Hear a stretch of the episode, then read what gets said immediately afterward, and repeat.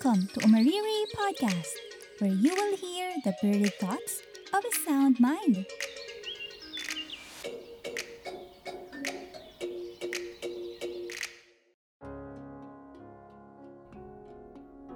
For the wedding naman, ayun naman, medyo bawi naman. So, medyo malapit-lapit sa normal yung ginawa namin. So, we had a normal church wedding. Uh, we had a garden wedding.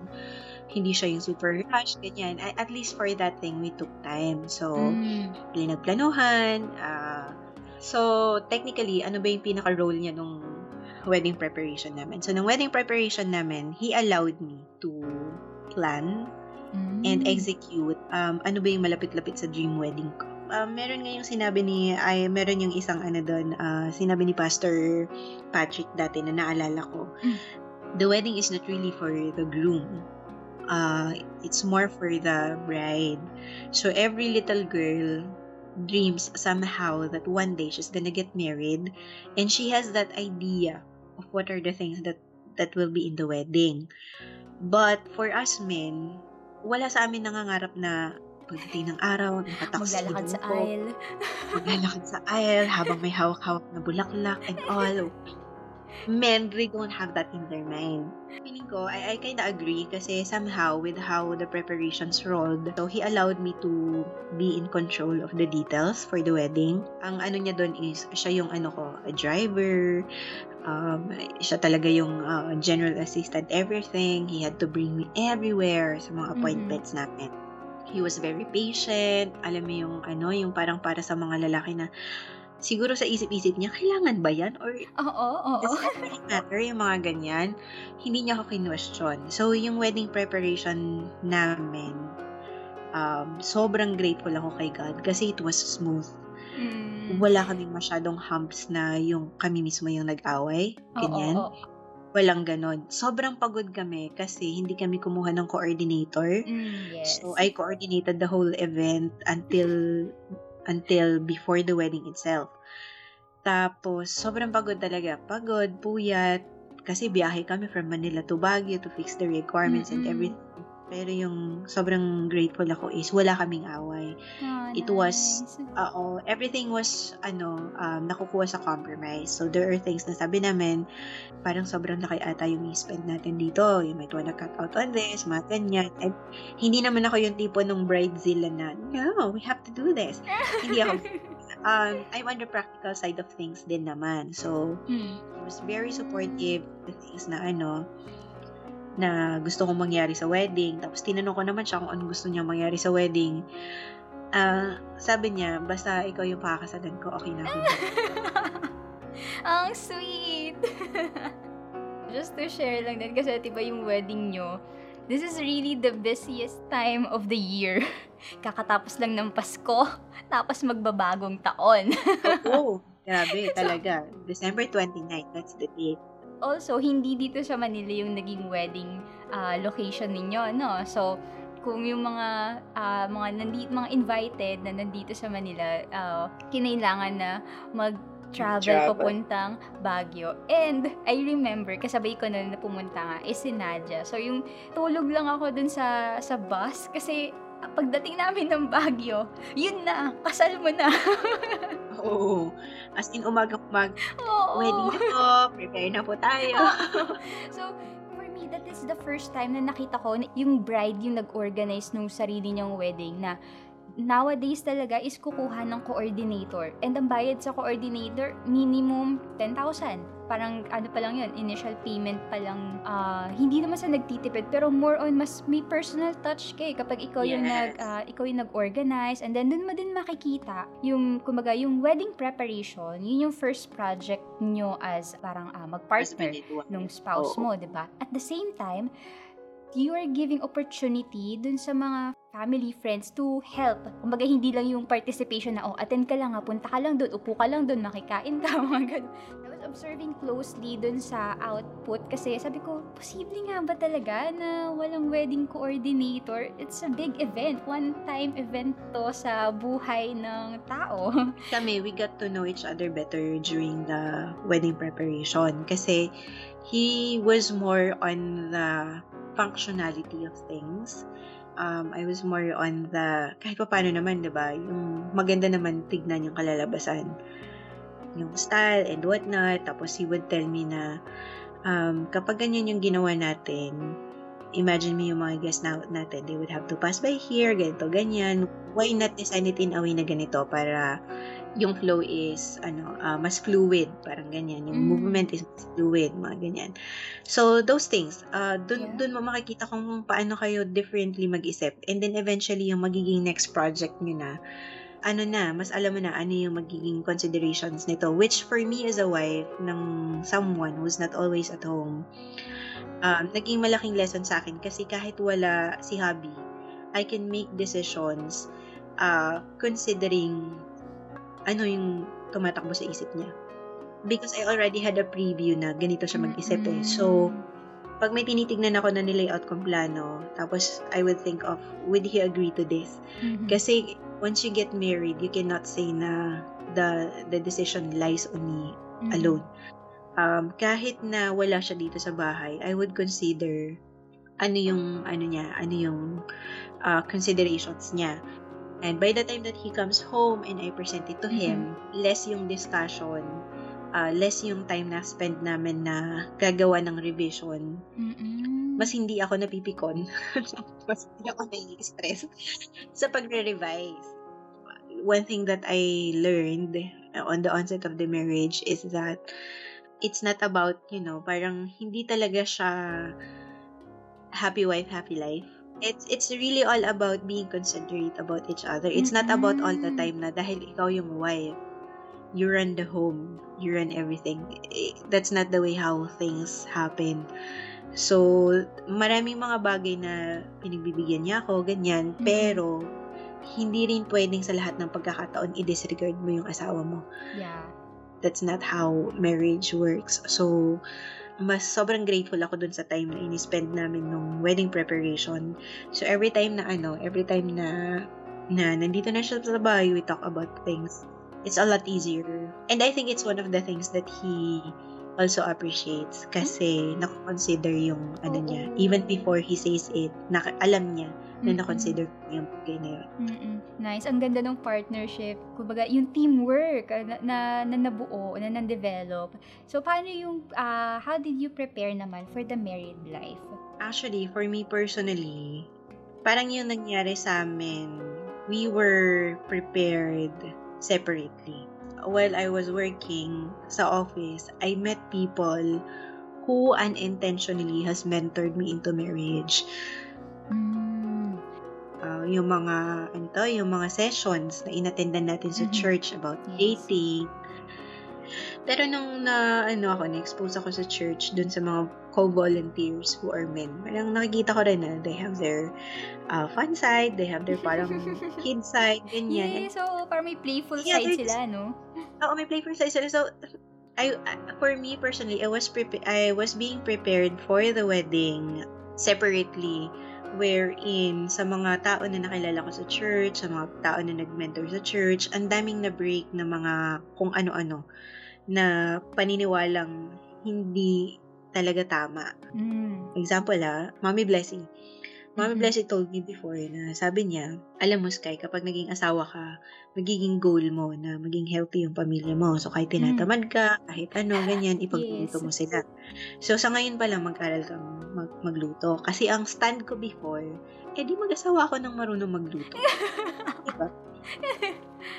Uh, mga ganong paniniwalang hindi tama. So, mm-hmm. I was prepared separately. And then for him naman, while he was on training, I really believe that one of the things that built him as the person he is right now is because of the discipline that they have sa training. Nice. Kasi pag kinukwento niya yung person, kung yung taong siya before siya pumasok ng training, it was so far from the person that I came to know after the training. Mm-hmm. So, ang laki nung pinagbago niya. So, there, um, he met people then doon. And then, one of the things that is incorporated in their training is that meron din sila nung, ano, parang discipleship. Uh, there are people who reach reaches oh, out to them habang nasa training pa lang. I think habang nasa training din siya, that's when, or his, his, his heart opened to the Lord. Mm-hmm. So, ay ang laki ng change ng life niya from from the person that he was before to the person that he became. Ah, ang laking bagay nung ah, you're praying for him, na kahit na hindi mo siya nakakausap, you you talk to God, tapos hindi ka lang nakikihalubilo dun sa mga ka-age range mo or yung nasa same season mo. Pero, kumbaga, nilalawakan mo yung mundo na ginagalawan mo. Yes. With, that, with this kind of experience, ano yung isa sa mga bagay na parang you need to learn before ka mag-enter into a married life? Ang thought kasi karamihan ng mga tao when it comes to preparing for the married life is saving up for it. Ah, Um, bahay. bahay. Sa, dapat may bahay muna ako. Dapat may sasakyan muna ako. Um, one thing that I learned sa mga dating seminars uh, sa church is that yung concept of growing together. Um, a lot of the pastors who has shared na minsan nga yung isa nakalimutan ko na kung sino yung pastor na ano eh, nag-share na he Mm. only had I think it was Pastor Joseph Bonifacio na he only had 15,000 pesos in his bank account when he proposed to Rica Perelejo. So, ganun katindi yung level ng pinagpo-proposean mo pero 15,000 yung pera mo. But look at where they are right now. Yes. So it's not all about the bank account, it's not all about the house, it's not all about the car. So it's a plus. Pero more than kasi the material things, the the things that should be prepared will be both of you. Ano yung mga kailangang mawala sa mga paniniwala mo about marriage? Ano yung kailangang masimulan na mabuild? Kasi dapat, bago ka pa pumasok sa marriage, may foundation ka na. Hindi yung parang mangangapa ka pa and everything. Yeah, oo. Mahirap. kahit sino makakausap mo or sa buhay ng ibang tao na nakikita mo, Mm, mm-mm. there will Mm-mm. always be a lesson na na makikita mo. Nasa sayo na lang kung pupulutin mo at gagawin mo for yourself. Mm, Yes. But the more important preparation, which is yung internal preparation, ah, yung pagkawala ng ibang mga paniniwala mo na hindi mo dapat paniwalaan, Mhm. um, cooking, it doesn't take you six months to just learn how to cook and you'd be able to cook for a lifetime, diba? Mm. So, yung mga basics na mga ganun, by the time na six months before the wedding, naku, wala ka ng time na ano, mag-aaral magluto. Oo. Wala ka ng time mag-aaral kung paano magtupi ng damit. Mm, mga gawaing bahay. Ganyan, mga gawain bahay. If, if you only have a year of preparation for wed for the wedding and you're only planning to start that time, wala, your world will crumble. Alam mo yung sobrang time na sinasabi mo na sobrang hirap na maraming relationships na nagka-crumble kapag hindi na sila nag-uusap? Mm. Sa amin is, na-develop na yung ability to trust. Mm-mm. Uh, one of the things that was restored to me was that Nice. I trust one person na I know he's not doing monkey business. Mm-mm. Walang masyadong ano, wala kaming masyadong away about the separation. Hindi ko siya sinisingil na lagi siyang wala. It takes maturity to do that. So, Yes. imagine na, for someone who entered into a relationship for the first time, Mm-mm. na ganun yung nadatnan niyang klase ng relationship, walang kausap. Alam mo yung tipong, may boyfriend ka pero parang wala. Pero, Diba? Parang, you don't have the normal dinner na after work, ganyan and whatnot. Mm-mm. Diyos ko, nag-breakdown na ako. Isipin mo yun na, first boyfriend ko to. Tapos, parang wala man lang masyadong kilig. This is not the relationship that I deserve. Kasi I waited eh. Wala ako yung regular surprise pag Mm, Valentine's. walang pa chocolate, walang pa bulaklak. Kasi wala yung tao. Malala, di ba? Parang, hindi ito yung ano, yung napoforsy ko. Pero Mhm. with the grace of God, talaga, when He said that my grace is sufficient for you, I was able to hurdle yung Mm. challenges ng being in this relationship. Mhm. nag And the worst that I experienced, we were dating, kararating niya, kakasundo niya sa akin sa office, no? Sabi niya mag-lunch tayo. Mm. Kaka-order namin ng food. Hindi pa dumarating yung food. Tinawagan siya. Nire-recall sila. When you say recall, pinapabalik sila. Right in that moment, no? Pwede akong mag-iiyak sana to make it hard for him to leave, di ba? It wasn't the case. Uh, there was that maturity to say na, oh, I understand the kind of, job- of job that you have. It's a good thing na pagdating, I, I mean, ano, dumating kagad yung order namin. Mm, okay, good. S- Sige, kumain ka muna, sabi niya ganon. Kumain kami. Kumain siya.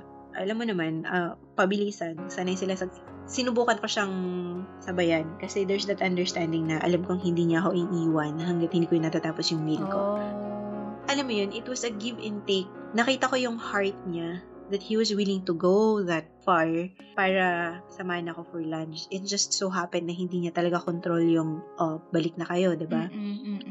Ayoko siyang paalisin din na wala siyang peace of mind. Na natutunan ko is every time that we part ways, pinaka best gift every time that he um, steps out of the home for his duty is yung peace of mind. Yung peace of mind na aalis siya ng bahay ng maayos and Mm-mm. yung peace of mind na may mababalikan siya sa bahay na maayos. Hindi yung parang umalis siya na nag-aaway kami tapos hindi siya sigurado kung Medyo torture yun sa side niya pag may ganong iniisip.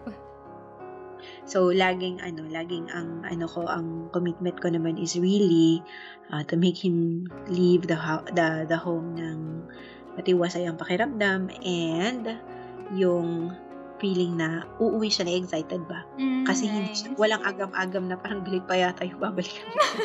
Oo. Yan, That no. is so nice. Kumbaga, well prepared yung ano, yung sa personality ninyo both. As a person, uh, you're prepared to enter yung married life. And then, uh, how about yung building your own family? Um, so, I know, ang, nung nasa, syempre, pagka boyfriend and girlfriend, you talk about kids, you talk about having a home, you talk about having a car, everything else. You have dreams together. Ang tanong lang doon is, alin mauuna? Diba? So, Magandang ganon. tanong yon Alin ang mauuna? Oo, alin mauuna. So, what happened with us is that 2019, that's December 29, the wedding was done. And then hanggat, hanggang sa nag-New Year, parang nandun pa kami sa hangover ng wedding. Mm-mm. And then, uh, January 2, we already traveled back to the city. So, nagpa-Manila na kami pareho. Oo. Tapos, he was working January 4 ata, yung balik niya sa duty, and I was going to work January 5. We only had like, ano, um, two nights talaga. Mm-mm. We didn't even have a proper honeymoon, no? Kasi uh, we were planning na palipasin namin yung, ano, palipasin namin yung holidays Oo. before we, we book for honey ha, for a honeymoon. So we were thinking na February would be the best time to do that. So parang yun yung Valentine celebration din namin. That's gonna be the first Valentine celebration that we're gonna have together. So there. Um, tapos he went back to work. Uh, I I came from kids church ng Sunday yon kasama ko yung isang co-volunteer. Sabi ko, parang hindi normal sa akin na delayed ang menstruation ng isang araw. Sabi ko, ganun. Ko alam kung stress lang ako dahil Mm. stress din ako nung ano, three weeks ago yung wedding, Oo. gumaganyan ako. Baka nga. Tapos sabi ko, pero sige nga, bili tayo ng ano, bili tayo ng, ng pregnancy test kit, sabi ko ganyan. Tapos, nung ano, um, inantay ko siyang umuwi. So, he came home ng Oh. Sunday night. So, the best time na mag-test will be Monday morning kasi it has to be in the morning eh. Mm-mm. Pagising namin ng umaga, nahihiya ako. Sabi ko, si Ermo na ako. Tapos naalala ko yung PT. Sabi ko, PT nga ako. Tapos, nung pagkapatak ko pa lang, hindi siya nagdalawang isip. Dalawang linya kaagad siya. Oo, as in, wala yung sinasabi nila na parang iniwan nila sa bathroom, tapos binalikan nila after 2-3 hours, tsaka lang siya nag-positive. Oo. Bakit talaga hindi siya nag-alinlangan? Talagang dalawang linya siya kaagad. Pagdaan na pagdaan ng urine dun sa, ano, dun sa PT kit, yung dumaan lang siyang nag-slide siyang ganun, dalawa kaagad siya. Sabi ko, the first that I felt during that time is, alam mo yung parang nanlamig ako. Yung parang may malamig na dumaan from my spine pababa na nanlamig yung buong katawan ko na it's like a confirmation, yes, you're gonna be a mom. And I was like, oh no. I, we've been talking about having kids and having children. Pero when I got that confirmation that I'm gonna be a mom, Mm-mm. it was Ang like, bilis. uh, I didn't know it's gonna be this. it's gonna be this fast. Okay, you're gonna be a mommy na. Okay, ganyan. So, tulala ako na lumabas ng bathroom. Tapos, inabot, inabot ko kay, ano, inabot ko dun kay, kay, hus, kay husband. Tapos, pagkakita niya, ngiting-ngiti siya. Um, he was so happy. Mahilig siya sa bata. So, talagang excited din siya magkaroon ng sarili niyang anak, no? So, he was so happy about, ngiting-ngiti siya. Tapos, nung nakita ko yung ngiting-ngiti siya, hindi ko alam, I cannot explain, I don't know what I felt. napaluha lang ako. Aww. I cannot even say that it was tears of joy. Kasi hindi ko alam kung was it joy, was it, basta it was an overwhelming emotion na hindi, hindi ko alam. Hindi ko alam sa explain. And then, nung hinag niya ako, bigla ako napaluha, na parang sabi ko, alam mo yun, parang biglang lumabas lahat sa isip ko na, okay, the wedding was just finished, you wanted a baby seven years ago, now it's here, and then it was just so overwhelming. Diba? Mm-mm. Another alam- season. Oo. So, it took, ano, parang it took mga one week before it dawned on me na yung talaga nandun yung, yung sabi nila nag-sink in. Okay, buntis ako, I'm gonna be a mom. Lalabas to anytime this year. Or nine months from today. Ganyan. So, sobrang um for this uh yung season ng life ninyo no, medyo ang ah, medyo mabagal yung transition for yung sa ligaw, sa ah, boyfriend girlfriend stage and then sa ah, being married and then the wedding preparation. Pero once na nung naging married na kayo, ang bilis naman nung transition niya into ah, being a parent.